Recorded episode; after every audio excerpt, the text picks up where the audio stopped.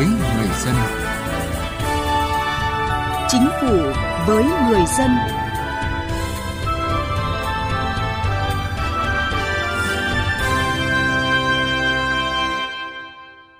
Thưa quý vị, thưa các bạn, theo kết quả tổng hợp gần đây từ Bộ Tài nguyên và Môi trường, cả nước hiện có 3.205 dự án diện tích khoảng trên 85.163 ha đã được nhà nước giao đất cho thuê đất, chuyển mục đích sử dụng đất nhưng không sử dụng hoặc chậm đưa đất vào sử dụng. Đáng quan ngại, tình trạng này không chỉ tập trung riêng ở đô thị lớn như Hà Nội, thành phố Hồ Chí Minh mà còn diễn ra ở hầu hết các tỉnh thành phố và tập trung nhiều nhất ở khu vực ven biển.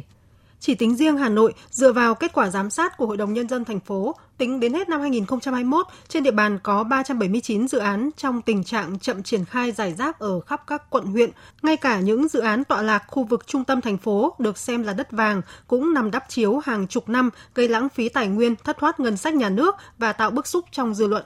Thực tế những năm vừa qua đã cho thấy, nhiều nơi nhiều lúc tình trạng thất thoát lãng phí trong đầu tư xây dựng cơ bản đã xảy ra, làm ảnh hưởng đến chất lượng cũng như thời gian thi công công trình. Chính phủ các cơ quan chức năng cũng đã có nhiều biện pháp ngăn chặn xử lý. Nhiều vụ án đã được đưa ra xét xử nghiêm minh, nhưng vẫn còn nhiều vụ việc, nhiều công trình lãng phí tiền bạc của ngân sách nhà nước chưa được giải quyết một cách kịp thời, đúng pháp luật.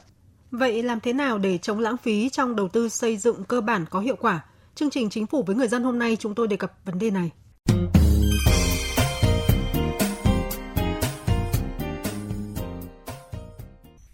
Thưa quý vị, thưa các bạn, thực tế cho thấy thời gian qua không ít công trình xây dựng chậm tiến độ đầu tư không đúng gian trải, không kịp thời đưa vào khai thác sử dụng, thậm chí có công trình còn bị rút ruột, gây thiệt hại cho ngân sách nhà nước. Theo các chuyên gia, hơn lúc nào hết, chúng ta cần tìm ra câu đột phá cũng như bước đi tích cực để ngăn chặn và khắc phục có hiệu quả tình trạng thất thoát lãng phí trong đầu tư xây dựng cơ bản. Dự án xây dựng tuyến tàu điện ngầm số 2 thành phố Hồ Chí Minh, tuyến Bến Thành Tham Lương được phê duyệt năm 2010 đến tháng 10 năm 2021, lũy kế giải ngân vốn ODA chỉ đạt 2,5%, vốn đối ứng chỉ đạt 2,09%, Dự án đầu tư xây dựng tuyến đường sắt đô thị thành phố Hà Nội tuyến 2, đoạn Nam Thăng Long Trần Hưng Đạo được phê duyệt năm 2008, hiện nay vẫn đang làm thủ tục phê duyệt điều chỉnh tổng mức đầu tư từ 19.555 tỷ đồng lên 35.679 tỷ đồng. Lũy kế giải ngân đến tháng 8 năm 2021 chỉ đạt 974 tỷ đồng. Dự án thu hồi đất bồi thường hỗ trợ tái định cư cảng hàng không quốc tế Long Thành không đảm bảo tiến độ theo quy định. Vâng, có thể dễ dàng kể ra những công trình gây lãng phí làm thất thoát một lượng tiền lớn của ngân sách nhà nước, trong khi hàng năm chúng ta phải đi vay của các tổ chức quốc tế, các ngân hàng nước ngoài hàng tỷ đô la Mỹ để đầu tư cho phát triển kinh tế xã hội, cho xóa đói giảm nghèo. Chính những công trình dự án có số phận như chậm hoàn thành, đầu tư không đúng, giàn trải, không kịp thời đưa vào khai thác sử dụng, một mặt làm thất thoát tiền bạc, nhưng mặt khác còn trầm trọng hơn là lực cản của sự phát triển nền kinh tế đất nước, làm giảm tốc độ tăng trưởng. Anh Phạm Hồng Trương ở quận Thanh Xuân, thành phố Hà Nội cho rằng tôi thấy hiện tượng lãng phí xảy ra trong xây dựng là khá phổ biến. Hiện nay có rất nhiều công trình bị bỏ hoang làm xong nhưng mà không sử dụng hoặc là không làm theo đúng tiến độ. Và có một tình trạng nữa là hiện nay đường cũng rất là nhiều đoạn bị đào lên đào xuống bởi vì là công trình làm giao thông thì cứ làm còn uh, bên công trình lắp điện nước thì cũng cứ lắp thế là đào lên là gây lãng phí thì tôi thấy vấn đề này cần phải chấn chỉnh khắc phục để ờ, đảm bảo tiết kiệm được hơn nữa cho đất nước. Cơ quan kiểm toán nhà nước cũng đã khái quát một số dạng sai phạm dẫn đến tham nhũng, lãng phí và tiêu cực trong đầu tư xây dựng, đó là thất thoát lãng phí trong khâu chủ trương đầu tư, thất thoát trong khâu khảo sát thiết kế, thất thoát trong khâu đền bù giải phóng mặt bằng xây dựng, thất thoát lãng phí trong công tác triển khai và điều hành kế hoạch đầu tư hàng năm, thất thoát lãng phí trong khâu lựa chọn nhà thầu, thất thoát lãng phí trong khâu thi công xây lắp công trình vân vân. Anh Nguyễn Văn Hưng ở thành phố Thái Bình, tỉnh Thái Bình cho rằng thất thoát lãng phí trong đầu tư xây dựng không chỉ do nguyên nhân khách quan như bởi cơ chế chính sách về quản lý đầu tư mà còn có nguyên nhân quan trọng là từ con người và bắt đầu từ người giữ vai trò giám sát trong bộ máy nhà nước. Không khó có thể kể ờ, những công trình xây dựng cơ bản bỏ hoang và gây lãng phí thất thoát theo tôi nguyên nhân là do công tác quản lý yếu kém và không loại trừ lợi ích nhóm Tình trạng đầu tư giàn trải kéo dài kém hiệu quả, thất thoát, tham nhũng trong xây dựng cơ bản đã gây thiệt hại lớn đến tài sản quốc gia và lợi ích cộng đồng. Có rất nhiều nguyên nhân dẫn tới tình trạng thất thoát lãng phí trong đầu tư xây dựng cơ bản như hệ thống pháp luật còn chưa đồng bộ, thiếu sự phối hợp, thiếu sự tăng cường giám sát, cần tạo điều kiện cho người dân tham gia trực tiếp vào quá trình giám sát về thực hiện các công trình dự án. Đây là ý kiến của bà Lê Thị Thúy ở quận Ba Đình, thành phố Hà Nội. Với cái tinh thần tiết kiệm à, để giảm bớt những cái chi phí của ờ, nhà nước. Chúng tôi thấy là cần phải có những cái giám sát. Ngoài cái việc giám sát của ờ, mặt trận tổ quốc, hội đồng nhân dân các cấp thì cái việc giám sát, nhất là từ phía nhân dân, các cơ quan xử lý, thẩm tra, giám sát phải được nêu cao cái vai trò trách nhiệm nhiều hơn nữa.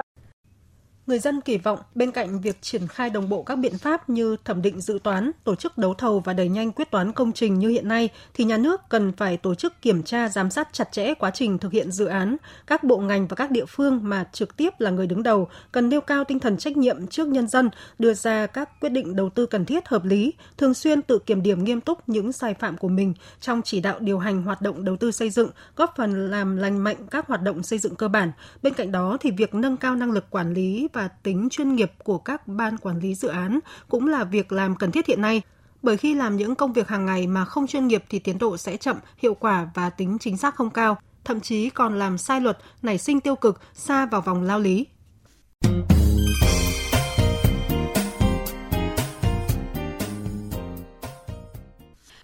Thưa quý vị, thưa các bạn, lãng phí thất thoát trong đầu tư công là vấn đề phức tạp không thể giải quyết một sớm một chiều, nhưng cũng không nên lấy lý do này để biện minh cho sự chậm trễ hoặc thiếu kiên quyết trong việc thực hiện các giải pháp phòng chống. Phóng viên Đài tiếng nói Việt Nam phỏng vấn giáo sư tiến sĩ khoa học Đặng Hùng Võ về những giải pháp để ngăn chặn tình trạng thất thoát lãng phí trong đầu tư công. Mời quý vị và các bạn cùng nghe. Vâng thưa ông là theo nghiên cứu của cơ quan chức năng thì tình hình thất thoát lãng phí trong đầu tư công xảy ra ở tất cả các khâu từ quy hoạch, quyết định đầu tư, khảo sát, thiết kế, đấu thầu, thi công, nghiệm thu công trình. À, vậy thì theo ông là nguyên nhân nào dẫn đến tình trạng này? Trước hết thì phải nói rằng ờ, cái bệnh chạy dự án nhiều khi là chạy để được phê duyệt để có tiền làm nó chiếm cái ý nghĩa nhiều hơn là cái việc chúng ta thấy thực sự cái dự án này là cần thiết đối với cộng đồng nhiều cái công trình, ví dụ như phát triển hạ tầng thì đấy là những công trình mà cũng là tốt. Nhưng cái gì chúng ta có thể phát triển theo ngân sách nhà nước và cái gì chúng ta phải phát triển theo hình thức xã hội hóa thì lại cũng có nhiều cái lẫn lộn. Chính vì vậy mà chúng ta thấy rằng một cái thời gian khá dài, chúng ta đã sử dụng tiền ngân sách để đầu tư công cho những cái hạng mục mà sự thực không cần thiết phải lấy tiền ngân sách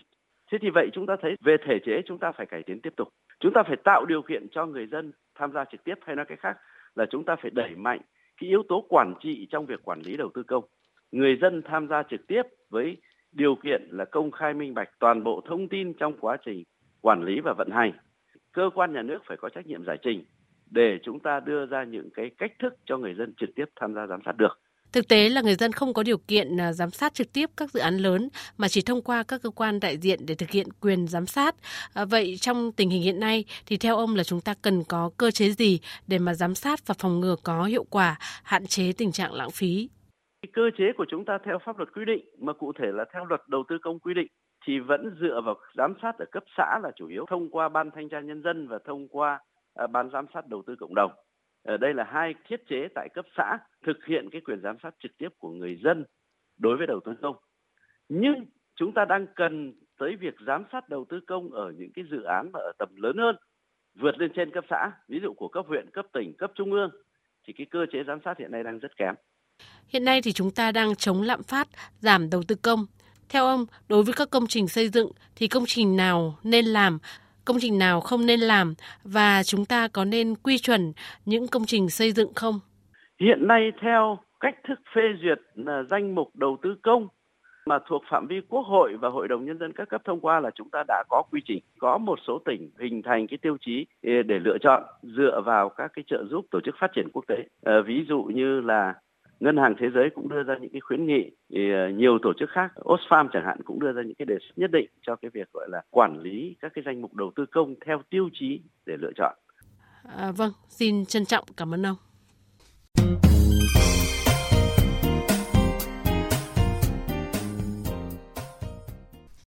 Thưa quý vị và các bạn, không chỉ lãng phí mà chậm trễ trong việc giải ngân vốn đầu tư công cũng là một trong những điểm nghẽn đối với tăng trưởng kinh tế. Các chuyên gia cho rằng trong bối cảnh hiện nay thì việc thúc đẩy giải ngân vốn đầu tư công là giải pháp quan trọng nhằm góp phần thực hiện mục tiêu tăng trưởng mà chính phủ đã đề ra. Theo Bộ Tài chính, hiện vẫn còn 41 trên 51 bộ ngành và 21 trên 63 địa phương có tỷ lệ giải ngân đạt dưới 20%. Trong đó đáng quan ngại có 5 bộ vẫn chưa hề giải ngân kế hoạch vốn.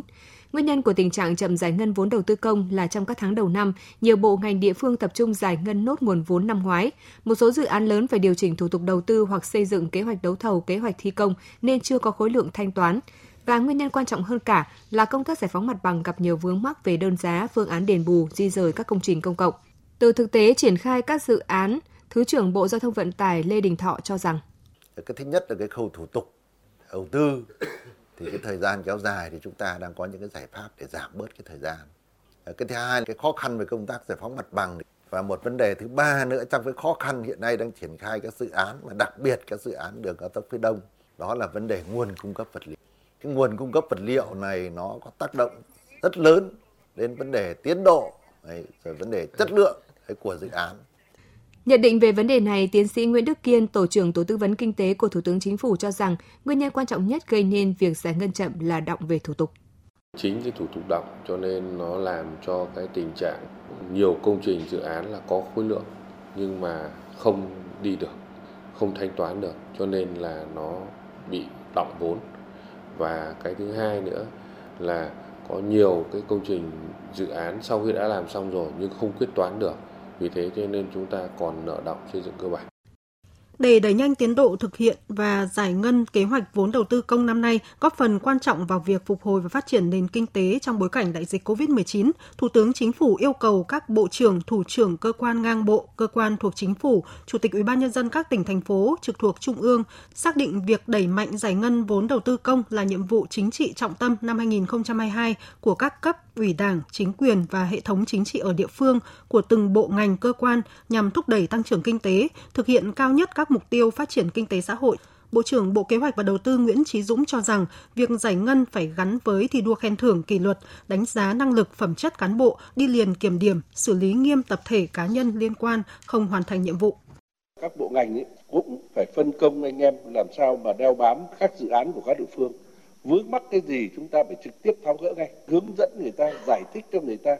địa phương cũng vậy chúng tôi cũng đề nghị là phân công giao nhiệm vụ từng dự án một để kịp thời tháo gỡ những cái ách tắc những cái vướng mắc trong từng khâu từng vấn đề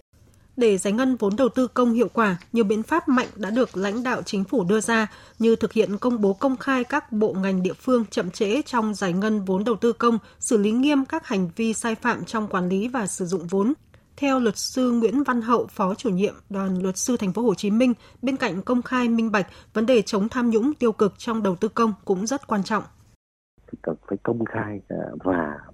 cho người dân giám sát. Tôi cho rằng phải thực hiện quy định về thực hiện dân chủ ở cơ sở. Người dân uh, giám sát và thụ hưởng thì tôi thấy rằng đó là nó sẽ hạn chế được những cái thất thoát nhất là đầu tư công sử dụng tài sản công hiện nay. Thúc đẩy giải ngân vốn đầu tư công đang là vấn đề được chính phủ chỉ đạo sát sao hơn bao giờ hết, bởi trước những khó khăn do dịch COVID-19 gây ra, để hoàn thành kế hoạch phát triển kinh tế xã hội trong năm, đòi hỏi phải đảm bảo tiến độ và chất lượng giải ngân vốn đầu tư công. Chương trình Chính phủ với người dân xin kết thúc ở đây. Cảm ơn quý vị và các bạn đã quan tâm theo dõi. Bạo lực gia đình đang trở thành vấn nạn cho xã hội. Hành vi bạo lực gia đình bao gồm bạo lực thể chất, bạo lực tinh thần, bạo lực kinh tế hoặc bạo lực tình dục – đều là hành vi vi phạm pháp luật, cần được phát hiện và xử lý nghiêm minh theo pháp luật. Nếu quý vị và các bạn hoặc người thân thích là nạn nhân của bạo lực gia đình mà có khó khăn về tài chính thì hãy đến Trung tâm trợ giúp pháp lý nhà nước nơi bạn cư trú. Khi đến Trung tâm trợ giúp pháp lý nhà nước, bạn sẽ được được trợ giúp pháp lý mà không phải trả tiền, lợi ích vật chất hoặc lợi ích khác. Được yêu cầu giữ bí mật về nội dung vụ việc. Được giúp đỡ pháp luật thông qua hình thức tư vấn pháp luật bào chữa được bảo vệ quyền và lợi ích hợp pháp của mình, đại diện ngoài tố tụng. Danh sách tổ chức thực hiện trợ giúp pháp lý và người thực hiện trợ giúp pháp lý được đăng tải trên cổng thông tin điện tử Bộ Tư pháp theo địa chỉ moz.gov.vn, trang thông tin điện tử trợ giúp pháp lý Việt Nam theo địa chỉ tgpl.moz.gov.vn và trang thông tin điện tử của Sở Tư pháp các tỉnh, thành phố trực thuộc Trung ương. Hãy gọi về Cục Trợ giúp pháp lý Bộ Tư pháp theo số điện thoại 024 6273 9641 để được hướng dẫn cụ thể. Vì hạnh phúc gia đình, mọi người hãy chung tay phòng chống bạo lực gia đình.